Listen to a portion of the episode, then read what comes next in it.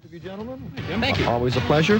Folks, we've had a couple of people already this morning call in asking us to deal with a couple of issues that we will, and we're always responsive to your to your uh, requests too if there's something you want to hear the guys' opinions on. But before we go any farther, Jeff, we had a, a disturbing call about a half an hour ago from a lady who was, uh, as they say in the business, known to the program. Very nice lady uh, going through some problems with her daughter who is uh, severe manic depressive, uh, needs uh, constant medication, et cetera, et cetera. When she doesn't take it, she can be problematic, and she, she wound up in jail here a little while ago. Um, she needs her meds. She needs the uh, the kind of government support that was there for her in terms of disability uh, uh, payments and so on, so she can pay for the meds and the care she needs. Now her mother is told that she can't get any of that. That she's she's out of the loop because of the brief incarceration before they got her into the hospital. Can you shed any light on what's going on there?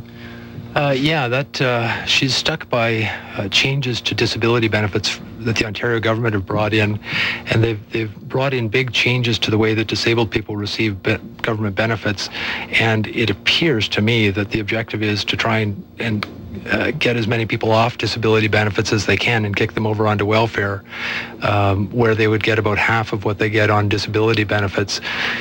And what she's run into is that uh, people who have been disabled in the past who are receiving government benefits were, were, what's called grandfathered onto the new system.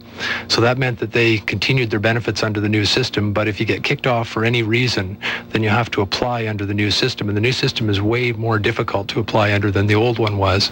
Um, what's happened, among other things, is that they have changed the uh, medical qualification where it used to be that you would get medical reports from your doctors and send them to the area office in London, and uh, they would have a London doctor review it and decide whether you met the qualifications or not.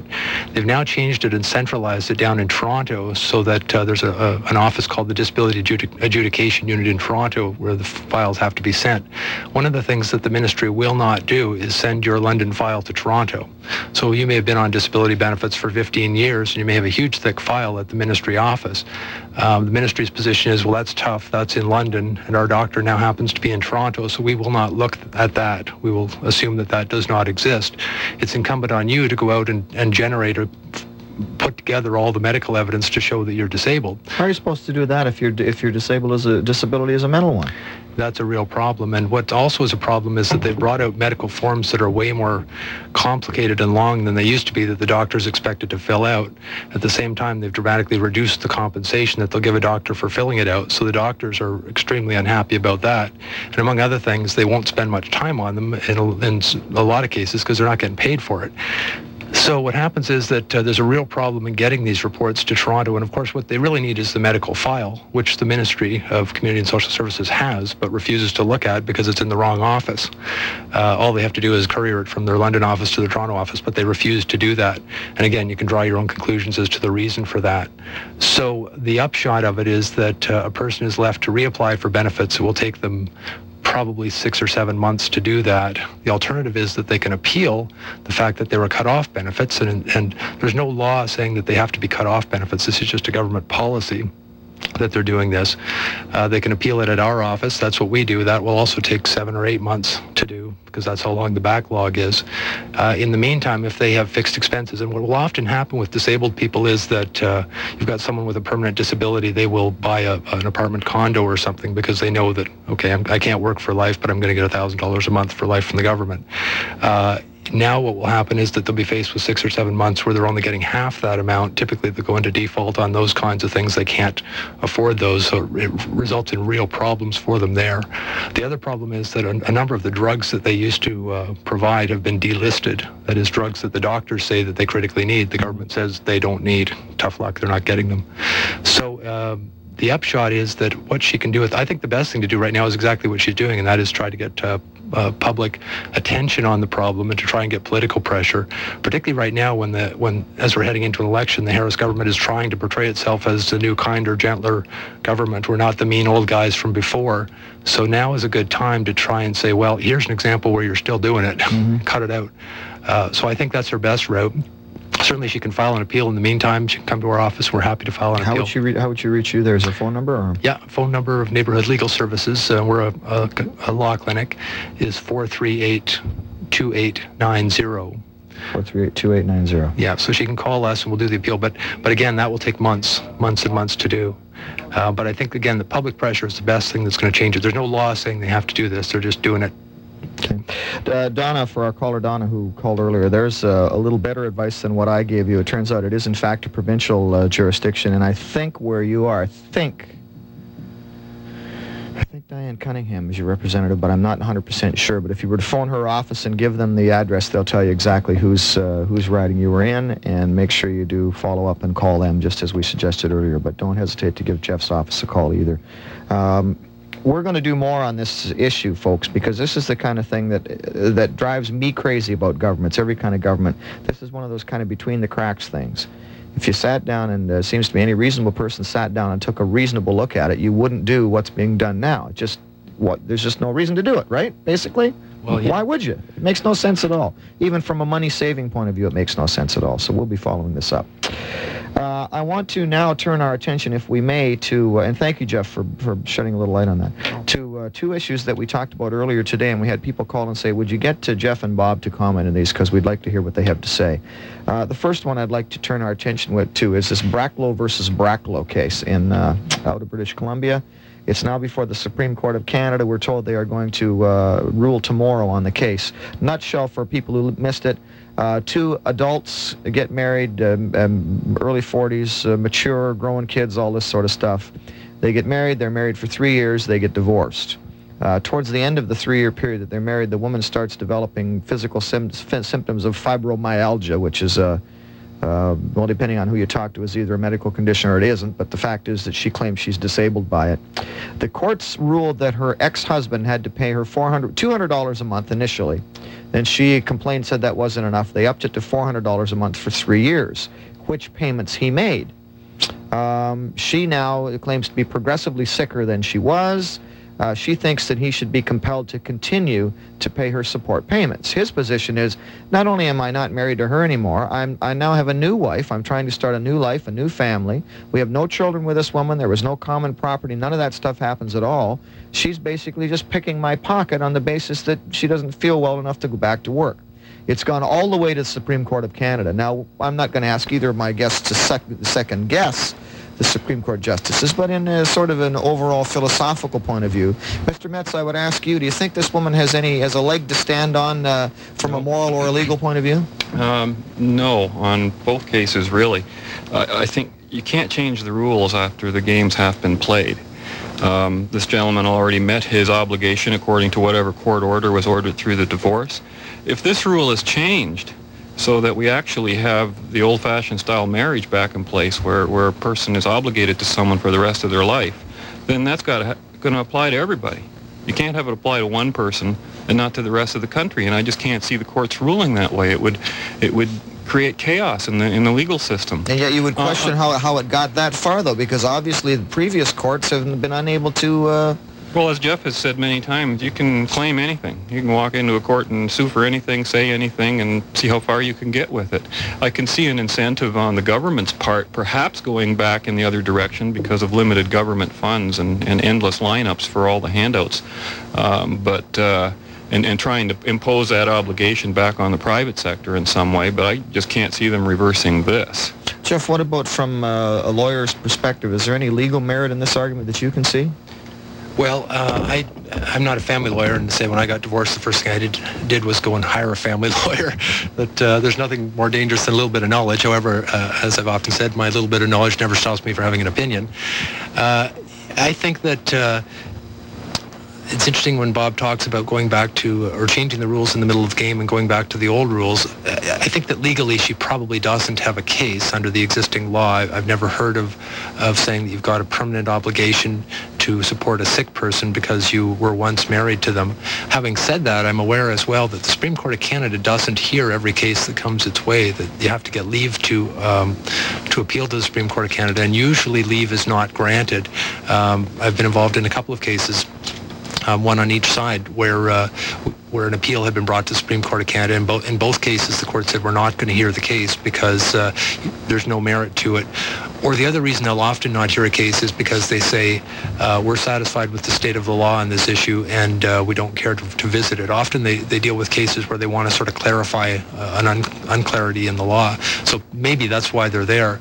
Uh, having said that, broadly, that I don't think she's going to win it raises some interesting questions that, that are worth talking about. And, and for me, one of them is, uh, first of all, that I wonder if it once was the law that marriage vows were to be taken seriously. Were they legally binding contracts? And if you vow to care for someone in sickness and health, does that mean that, uh, that they can enforce that if you choose not to?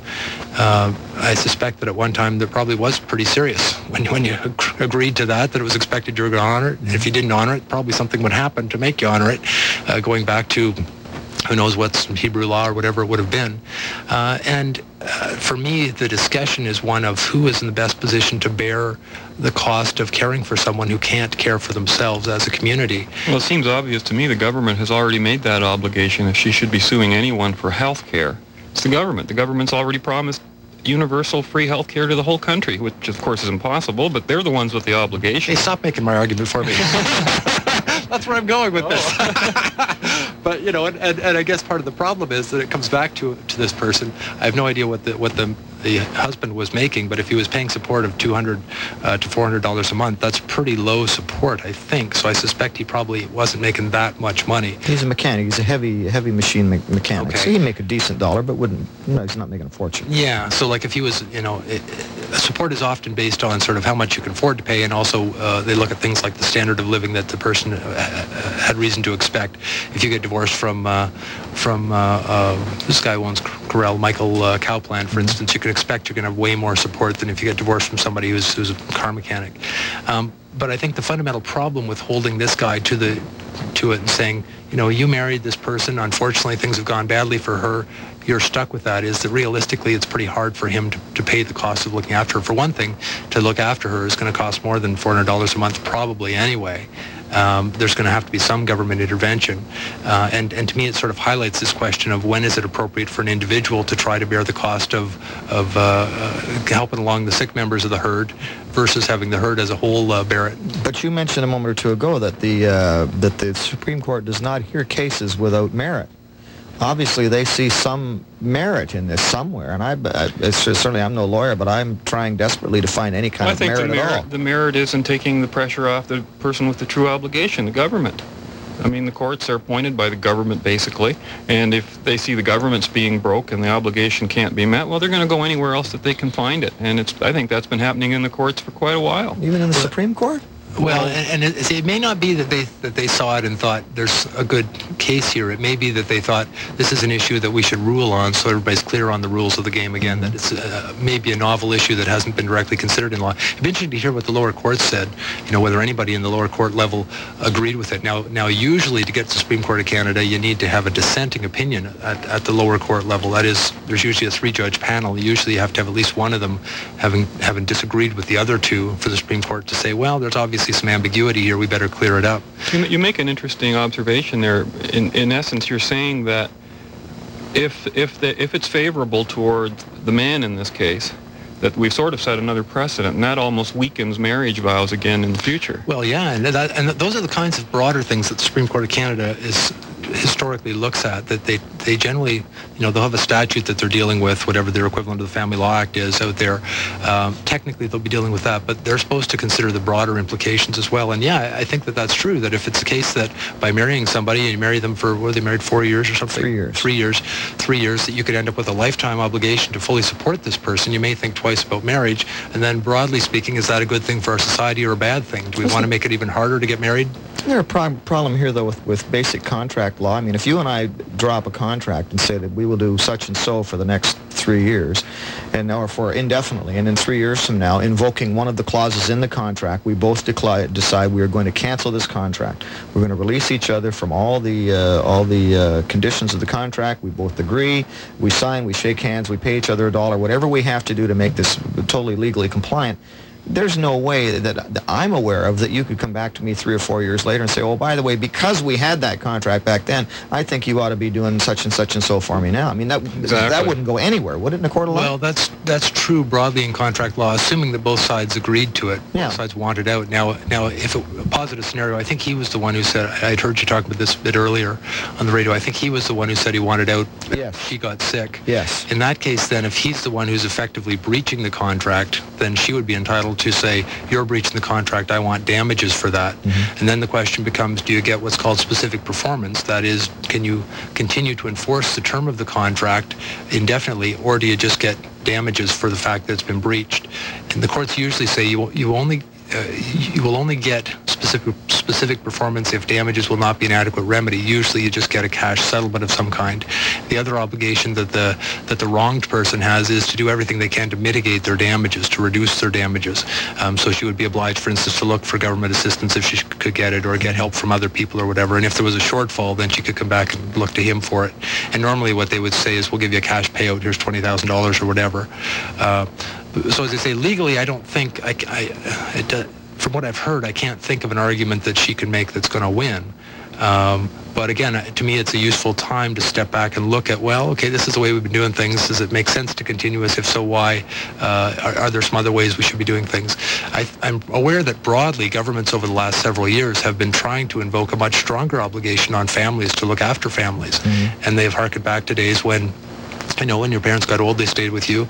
Uh, if somebody got sick, that the family rallied around to help them and so on.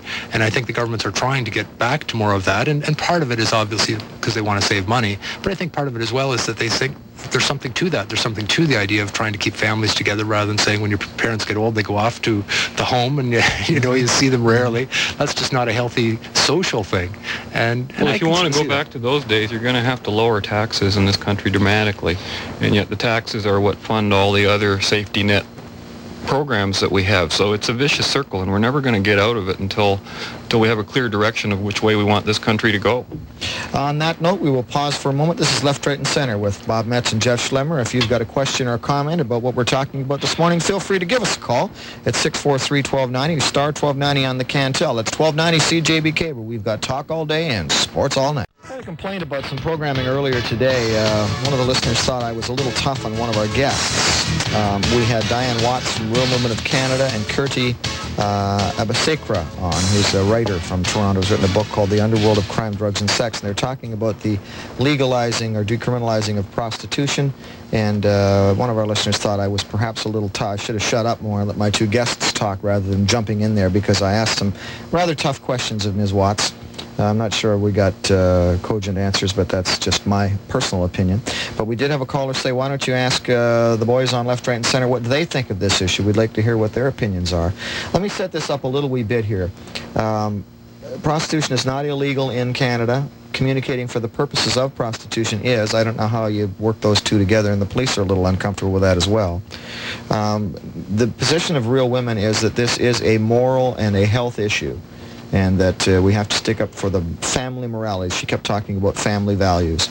Mr. Uh, Abisekra and many other people believe that this is not uh, properly a moral issue. It's, a, it's an issue of individual choice. Now, the health dimension of it is something else altogether, and I'm going to ask my, my guests about that. But, Jeffrey, I would go to you first on this. Uh, a, as a lawyer, are we not... Uh, are we not a little confusing in terms of our attitudes towards this? Yes, it's okay to be a prostitute but not work as one? Because essentially that's what the law says, isn't it? Yeah, this is my day of talking about laws I don't know anything about. uh, as a criminal law thing, again, I'm, I'm, I'm not familiar with those laws other than what I read in the paper, you know, sort of uh, as any of us would be. Uh, it, it must be kind of weird to enforce it. Having said that, I, I believe that the reason that that has occurred is that over time there's been this try, this attempt to move from um, saying the prostitute is the one who will be charged to saying that the customer is the one who will be charged, I think. And I think that that has sort of uh, come as a result of um, uh, changing social values as, as the politicians have perceived them over the years towards saying you should try and get at the demand rather than at the supply to try to uh, reduce the problem and to say that you know, they recognize that often people people don't sort of graduate from high school or whatever thinking I'd like to be a prostitute. This isn't a life goal. This is something that people end up at, uh, I think, in most cases. And certainly anybody I know who's, who's sort of uh, been involved in social work around those issues says that uh, the, the, prostitution is often sort of a profession of last resort for women at, at the end of the rope. One way or another, they get into a drug drug uh, addiction or whatever. They end up doing that. And certainly, I've had clients over the years who worked uh, either as prostitutes or as uh, strippers. Um, and often uh, they were people who, uh, again, have been unemployed for a long period of time, and they get into it, and there is a lot more money there than there is on, on social assistance or whatever, and they fall into it. It's not something that they chose to do, mm-hmm. and in most cases, it's something that they're not going to tell you today, I don't like this, but they would all like to get out of it sooner or later. Yeah, I don't want anybody to misunderstand, and I think maybe I came on a little strong earlier when I tried to compare it to some other professions, because I do acknowledge the moral dimension here, but I don't think it's unreasonable to, to ask, though, if, if that is the def- one of the defenses against if that's one of the reasons to criminalize it, um, what's the difference between that and, and a woman or a man who takes a non-sexual job that, that does not pay well, that they don't like, that they ended up there, that if they had a choice they would do something else. But this is the way my life went, and I ended up with a shovel in my hand digging a ditch. Well, that's the irony in the question of what do you do about it. First of all, to me, the worst thing you can do with somebody who's doing something that they don't want to be doing in the first place and have been driven to is to say, oh, and we're going to criminalize it as well. You know, we realize you'll still be driven to do it, but if we catch you, then we're going to throw you in jail. Uh, to me, that's just adding insult to injury. Uh, I can't remember the second thing that you talked about there. Well, just you know, is there if, if we and I don't know whether you can or not, and I'll grant this to our listeners. I don't know whether you can remove the moral dimension, but let's, for the sake of argument, say you can remove the moral dimension. What is the difference, other than a? And I don't mean to be indelicate, but it's about body parts here. It's about you can use some parts of your body to earn a living, and no, nobody cares. Not that's not it. The difference is money. You can, like I said before, you can go to a bar and give your body away to a hundred men a night if you want to. Mm-hmm. There's no law against that. Mm-hmm. Nobody's going to stop you. And that's not healthy either. Mm-hmm. And no one would even think mm-hmm. about stopping that person or putting them in jail for that. Okay. The minute we start thinking about putting putting them in jail is when money enters the equation. Yeah, but it still comes back to the parts of the body again. We don't, we, we don't, uh, we're not going to put the ditch digger in jail because he hates his job because it's a low rent job because he can't find anything else to do. We're not going to say your job's illegal because he's using his back muscles or his arm muscles uh, and the woman is using some other body parts. I mean, that's the point I was trying to make, that it seems to be less about less about kind of the overall nature of whether work is demeaning or fulfilling or whether you like your job or not. It's about which parts of your body you earn your living with. Some parts of the body is okay to earn your living with, and other parts it isn't. Well, and I think part of it comes down to, uh, uh, again, this comes back to, to the irony of saying that, well, people are driven to do this, blah, blah, blah, and then we're going to do everything we can to sort of make sure it doesn't exist. That's in some ways going to just make it worse for them. As you say, they're taking any job they can get. At least they've got a job you know, at least they're, they're able to care for themselves. What's so wrong about that? You know, what, why is it better to say that shouldn't exist at all? And what's the alternative for them? If that didn't exist, what would they be doing? Uh, you know, one assumes that there isn't something better to be doing or they'd be doing it. Well, Ms. Watts suggested that, uh, Diane Watts from Real Women suggested that the government needs to take a more uh, proactive role, uh, retraining uh, courses, uh, you know, employment redirection courses, all this sort of thing. She feels that the government has been very negligent in that area in providing, not providing these women with alternatives. You know, well, you know what you have to ask people like that when you get them on the show, Jim, is ask them what would be an appropriate penalty for catching someone in some, in, in some act that they disagree with. Like how many years in jail should they go? And then you'll see where they really stand on the issue. But, you know, she said so many misrepresented. I heard the, the, the interview, by the way, before the show, and, and she was making broad statements that I had to write down. I'm writing in the car as I'm driving down, I'm trying to drive down well, that street. was you. but, uh, you know, she says libertarians want to remove all laws. That's just ridiculous. Mm-hmm. Libertarians want laws that protect dignity and individual freedom of choice, which is what dignity is. Mm-hmm. When you take away someone's choice, whether you agree with it or not, whether you think it's good for them or not, you are robbing them of their dignity. There's just no two ways about it. She talked about family being the, the fundamental social value and then went on ad infinitum about families in India selling their kids to prostitution. Where's the family value? How, how does she connect these two words? Um, you know, and and this this kind of disturbs me because to me the only kind of prostitution that we have any right to supposedly ban would be street prostitution, but it has nothing to do with prostitution. It's because you're conducting business in a public place where you don't have a license. And unless you get that license from the city, whether you're a hot dog vendor or a prostitute, you have no business being there. And we can round people up for that. Now, she did, she did raise some interesting points, though, two interesting points. One was about the health concerns, because, and, and she did make the point that in countries where prostitution is unfettered, there do tend to be higher rates of STDs. And I know particularly in Southeast Asia that's true because I'm doing some research about that. Um, well, that's true of not even just prostitution. Uh, you know, sexually transmitted diseases occur more outside the realm of prostitution than in it. Okay, that's just a fact. If you're going to get a disease, you're going to get it from the girl next door, not the hooker down the street. Mm-hmm. I mean, but there are so many things that are bad for us cigarettes, alcohol, certain drugs we use, diets, uh, promiscuous sex. Uh, you can argue morally against all of those things, but the minute you take away the choice to do those things, morality exits the stage. There's just no morality left because morality only has to do with those things that are open to our choice. Yeah, but isn't morality pretty self-evident here? I mean, it's uh, you know there are lots of people who believe nobody's it's, stopping it's, it. Immo- immoral to sell your body to a stranger. And those people shouldn't be selling their bodies, but they have no right to go to another person to tell them what their morality should be. Morality is something for the self, not something to be imposed upon other people. The only objective morality we have that we that we enshrine under under the idea of rights, which is a moral pre, pre you know concept really uh, is individual rights and letting every, everyone have their choice. But in having their choice, people should be, you know, bear the consequences of those choices. And I can understand people, like people in Real Women, getting upset when the cost of these choices are coming down on society, on the taxpayer, because we have to pay for them through our healthcare system, through our po- poverty programs, and all this stuff. When in fact, I think all those things fuel the problem. Jeffrey, I want to ask you about the, the, the, the, flip side, not the flip side, but the second element to that she was talking about was the fact that prostitution being in this quasi-legal state here, that it makes it easier for young, young, young women, she didn't mention men, but young women and young men to be, to be coerced into it, to be, uh, to be forced into it and so on, because it's uh, sort of quasi-legal and there's sort of some kind of acceptance of it. What do you make of that argument?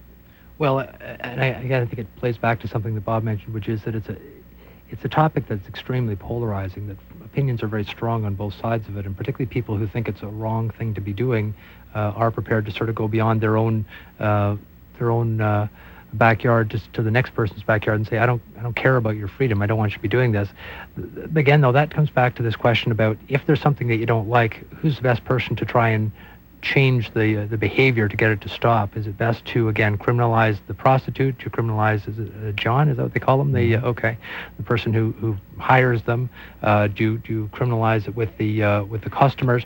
In in my sort of perfect world, people would not want to go to prostitutes. There would be no demand for prostitution, and therefore prostitution would dry up. You would raise yeah, your sex son- would be free, eh? Is you'd raise, raise your sons, and they would say, "I don't want to go to a prostitute. I think it's degrading for women. I don't want to do that to them." Uh, you know, hopefully, would raise kids from an early age to say that's just not an acceptable behavior. And I, and I think that broadly speaking, that has happened uh, in, for years in London. It seemed like the um, and, I, and, again, I don't know what connection there is between strip joints and, and prostitution, but I make a connection here saying that it seemed like demand for strip joints was going down for years, that there seemed to be, they seemed to be closing, and then they mm-hmm. reached the point where they said, okay, we're only going to allow these ones. Um, what's sort of disturbing to me in the last couple of years is that they seem to have been replaced by body rub parlors that have sprung up all mm-hmm. over the place. And I don't know whether as a moral bellwether there's anything to that, but for years I thought, you know, it seems like in the old days it was a, a, cool thing for the guys after work on a Friday to go down to the strip joint, whereas in the 80s and 90s it seemed like guys were deciding, no, I'm not going to do that. the demand was just drying up, and I thought this is a good, healthy sign for our society. People just don't want to go and see women uh, be exploited in those ways, and that's great. Uh, but but in the last couple of years it seems to have changed, and I don't know what to make of that. Some people would say perhaps it's a change for the better in that there are now at least there's some kind of an personal relationship between the two people in the massage parlor, if, even if it only goes so far as a conversation. It's more than what they had, the guys had sitting in the strip bar. Yeah, I wish people didn't want to go, and I don't know how you persuade them to not want to go. And it, one of the things that I, that I'm troubled by, and I know Bob is, is that the solution to everything is always a big stick. You know, if you don't want something to happen, we just come up with some massive law against it and uh, be a big dragnet of some kind or another. To me, that I think we're making a big mistake to assume that everybody who's a stripper or a hooker is doing it for the same reasons and for the same oh, yeah, sure, you're pressures. Right. You're right. Um, you know, you say you implied earlier, Jeff, that a lot of these women had no choice; they just fall into it because they they were unemployed or something. Well, I could say the same thing about how I got into politics. I just fell into it. I yeah. found my job was gone, but that doesn't mean I didn't. but what I are you did, saying here? but that doesn't mean I didn't make a choice. I made a choice all along the way. And uh, some people might argue that I'm worse off now than I was before at my job. Certainly I certainly am financially, but I like what I do now much, much better. And um, but you know the same kind of thing to suggest that they're not making choices. And and the other issue, you know, the drug issue that they're that they need all this money to afford their drugs. Well, then that comes down to drug laws, another prohibition where where the prices are, are, are so high for addicts that, that they can't get it supplied any legal way or through a pharmacy or even get any you know, they even be afraid to go for help in a lot of ways Mhm. because they're on the wrong side of the Mhm. law. Mhm. It, it just creates incredible, incredible problems. Did you see that little article in the Free Press yesterday that they reprinted from 1911 No, or I can't say that I read 1902 or something like that about? Uh, it was about prohibition of alcohol, Mhm. and it was a fascinating little recap about how it just created problems and and and and vices and and just just just like throwing fuel on the fire, you know. And they knew that at the turn of the century, and yet since then, you know, we had prohibition. We went back and forth, and we're always trying to prohibit things through But the, law. arg- but the argument has been made, Bob, and, and, and Ms. Watts made it earlier today. What are we supposed to do then? Just give up? Just throw our hands up and say, well, Absolutely, if she somebody should wants to she do? should practice morality herself. You, you, you give up at trying to control other people. That's not a legitimate goal.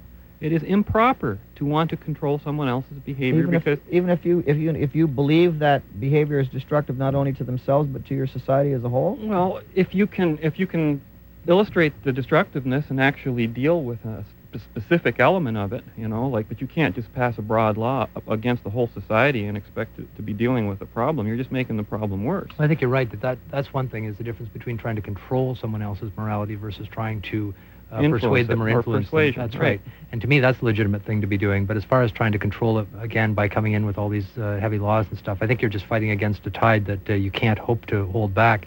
One of the things that uh, that struck me is that. Although broadly, as I say, I think it's a it's a symptom of an unhealthy society that it that the demand is there. It would be even worse to try and clamp down on it. Why do because you say that? is a perfect example. You know, there's a lot of societies where prostitution is much more open and accepted, and no one regards it as unhealthy. Where, like, as an Oh, yeah. attitude, where, where, what do you mean when you say it's, It's my unhealthy? that Judeo-Christian background. Uh, So- that- so it's a religious- this into me. Okay, so, but is there any other proof besides your basic personal belief, or any other thing that you're drawing to, where you can say that this is an unhealthy social attitude? Well, I I think I think laws against it are far more unhealthy than the worst case You of made, unhealthy. you made the point earlier, though, Bob, that pro- promis- we know that promiscuity is not a particularly positive thing for the human uh, uh, body. We know that well, it's very risky. it- it's very risky. As so, Dr. Merkin says, if you've had more than three partners in a year, you're, you've got a disease. Yeah. So, so uh, does that not speak to to a little more about what Jeff was saying about this being an unhealthy lifestyle? On a personal level, but socially, you'll find again, you know, in areas of prostitution where people are in the business, that that's not where the disease is spreading. Those people have to protect themselves, or they won't be there very long if they plan to make any money in that business. We have to pause for a second, but I asked my guests to think about this, and I ask you folks to think about it too. What is the significant difference between a woman and and I'm going to get in trouble with this one. What is the significant difference between a woman who marries a man and takes his money, or a woman who doesn't marry a man and takes his money? With, when uh, uh, assuming that sex is involved in both those relationships. We'll be back to see what our guests think, and if you've got a thought on it, you give us a call at 643-1290. Talk of the town, left, right, and center with Schlemmer and Metz, and uh, Ivan joins us. Hello, Ivan. Hi, how are you? Good. That's good. I'm just sick and tired of these people. Which people? People that go around and tell people what's wrong with their morals. Yep. Mhm. Absolutely. These politicians that go around and try and c- shut down body rubs, Mhm. parlors, Mhm. they're legal. Mhm. This woman you had on today. Yeah. But this, what, what about when the, a, a single woman takes a married man away from her husband? Well, I would think Should, that she, is that moral? I would think that she probably would think that was immoral based on what she said earlier Well, today. that, then why don't, doesn't she put those people in jail too? That's a very good question. I wish Is I'd that right, of though, Jim? I mean, I know what's moral and what's not moral. If I don't want to go, I don't go see a prostitute. Mhm. But if I want to go see a prostitute, it's my business. Mhm. If I want to go to a body rub, it's my business because it's legal. If I want to go to a strip joint, it's my business. But what if those individuals in those places are being exploited? What if they really don't want to be How do there? we know? Well, if we if we leg- her point is if we legislate against it, then we don't have to worry about knowing But, but we don't know. That the, but some of these women make more money than probably she does, Oh, earns no more doubt. money. It's a, it's a livelihood. If a, if a woman wants to be a prostitute, let her be a prostitute, as long as she's not uh, forced to do it. Mhm. But I think these people, these do-gooders, you know what I'd like to do? Is? I would like to take a video camera Mhm. and put it in the house of others and turn it on after they close the blinds. Mhm. That's what I'd like to do. And I'll tell you something, it would be probably better than the Jerry Springer show. Thanks, Ivan. Okay, bye-bye. Bye-bye. I think that would be illegal. is the too. danger. No, no. Wasn't there a movie about that now? Ed TV, isn't that the movie? Some guy that's got a camera in his life. Anyway, 643-1290 is the telephone number, star 1290 on the Cantel. I do want to come back to my earlier question, and I meant it quite serious. I'm not trying to inflame anything, but it's, it's an ongoing discussion. If you have, for example, a woman who decides that she is going to enter into the bounds of marriage with a gentleman, um, but she's only doing it for her own economic security, um, and he is going to pay her handsomely to share his bed in his home, um, our society today basically would would uh, positively sanction that relationship. Say, okay, that's fine. They got married, that's fine. Uh, suppose it was exactly the same situation, but they didn't get married, then society frowns on it. Says, no, she's a gold digger. You know, she, in effect, she is a prostitute. She's selling herself for money. Does that one piece of paper make that much difference? Uh, well, I, this is your mess. I don't know if I want to walk into the middle of this thing or not. But uh, I guess, you know, it, it occurs to me that, uh, again, going back to the Judeo-Christian thing, that there seems to be this idea that uh, marriage, for one thing, involves monogamy, that that's a good thing, that uh, prostitution in, involves promiscuity, that's a bad thing. Mm-hmm. Uh, I guess if a woman marries a man for money, and in our society, I don't, like, that's not the sort of way that, that we think of ourselves as operating. We all marry for love. If, if I saw a movie horse, last night, it was all horse feathers. Robert Downey Jr. and uh, Marisa Tomei, and that's the, we all marry for true love. That's horse the only feathers. reason a Canadian would marry. uh, but if somebody does marry for money in that in that circumstance, then uh, again, I guess they're making a lot more of a commitment in the sense that they're not just exchanging literally uh, a sexual act for some cash. Well, if theoretically binding themselves for life. Well, what if you're not? What if you're that? What if you're that young woman or a young man? Because it, it doesn't necessarily have to be a, a, a specifically sexual. There are male prostitutes as well. What if you're that that person and you enter into that agreement with this other individual and it's only about sex, but you're monogamous? Does that change it at all? Change it at all? Are you still a prostitute if you're having sex for money, but only with one person? I don't think that she would, the real woman, would like that either. I don't know, but that's that's that's got to be a matter of definition. You know, I'm thinking about okay, you could you could marry for economic security, you could marry for emotional security, you could marry somebody because you like their looks or you like their personality. Mm-hmm. Um, I think people get together for a zillion different reasons, and and for a combination of them. Um, some people, sex plays a very low role in, mm-hmm. in, in their relationship. So we, you know, some people might think that's weird to get married if there's no sex or no children planned. Why are you even bothering? You mm-hmm. know. Uh, Not to me, British. To, oh, sorry. yeah. To, well, to me, the, the, the key word is the word commitment. And it would be nice if we could draw up marriage contracts that we could count on and count on the government to, to, uh, to enforce in some way. But I just don't think that that's the nature of a contract anymore. There's always an out clause and there's always a way uh, to get around it. Basically, a contract just imposes a certain condition on you when you break your commitment. Well, I think that, that and that's problem. Get into the nitty gritty of sort of the uh, of morality. It becomes really unclear what's what. I'm thinking about, you know, you talked about what if you agreed to um, to be monogamous with somebody who you pay money for. And I'm thinking, well, that's like a mistress in a way. And then, well, if it's a mistress but you're not married, would anybody have a problem with that? You're supporting the person, you pay for an apartment for them and all that, but you're not married. You know, you just have somebody who you date and you pay them for, or pay pay to help them live. Um, it's such a slippery slope. When the nitty gritty, it becomes so unclear what's wrong with the one that's different from the other, uh, and that's a danger when we go down this road. Uh, that's not to say, though, that, that, you should just give up on morality. I think. Well, how do we, how do we then how do we define morality? Bob's made the point a number of times that it's it's the uh, immorality is the absence of choice. Am I sort of on the on the line there? Well, you you, you can't be in an environment of, of morality where there is no choice. Okay, because so because if you're asking me to make a moral choice, you're saying, well, you got to choose between good and evil, whatever those parameters are and that I have that choice to make. If I don't have the choice to make, there's no moral issue involved. Well, let's say that I'm a precocious 15-year-old male or female, and I decide, and I'm quite bright. I'm, in fact, I'm, I'm very, very bright. I'm probably more mature and have more on the ball than most of the adults around. And I decide that I really like the idea of sex, and I, I think I want to have sex with, with adults. Now, I'm 15 years old. That's highly illegal in my country. But on what basis is it immoral if I, and I'm, i know I'm pushing the envelope a little bit, but if I am this individual who is manifestly is not, uh, I'm not a child, I'm, I'm fully aware of what I'm doing. Chronologically, I'm, I'm, under the, I'm under the age, so I'm automatically immoral. But from my point of view, there's nothing immoral about no, it. No, I don't think so. I don't think you're even in the realm of morality. You're talking about a 15-year-old yeah. or a 14-year-old. Yeah. Uh, they haven't reached the age of consent where they are in a position to even have those choices, and that's just the decision society has made.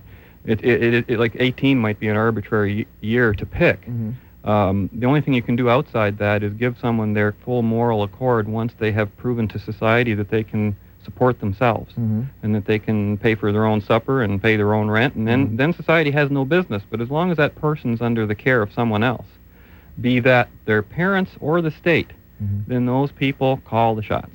It's just as Well, I- simple as that. And from my end of it, I, w- I would have said that it's not the act, it's not the prostitute who's immoral, who's immoral. To me, it's the customer who's immoral.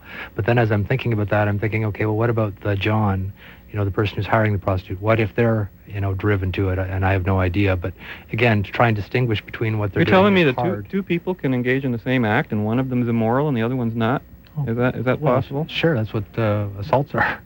Well, no, that's a violation of a right. That's a that's a definite standard. But two two people, people engaged in an consenting to something, each of them's consenting, each of them's making a choice, and you're saying one of them's immoral and the other one's not. Now you're suggesting it's the John that's immoral, but the prostitute's not. What yeah, and that comes back to the idea of, kind how, of of how voluntary prostitution really is. And I know uh, I, I, there, there are all kinds of myths out there about prostitution. You've got movies like Pretty Women that don't help things, you know, where they portray, uh, you know, Julia Roberts as the prostitute and you marry a billionaire and life goes is happily ever after. Life for most prostitutes is pretty grim, at least the ones that I've seen. Um, they're not people who, who are thriving. They're they're people who are, are having a, they don't look good in most cases. They, you know, they're they're genuine, generally malnourished. The ones that I've seen are not. It's not a happy lifestyle. So I don't see that as a as a voluntary choice. Um, Ivan had mentioned as long as they're not forced that it's okay, and it's a question of what is force. Uh, Well, does force, a gun force is or something less force is not when you you are forced by your conditions to do something or you think you are.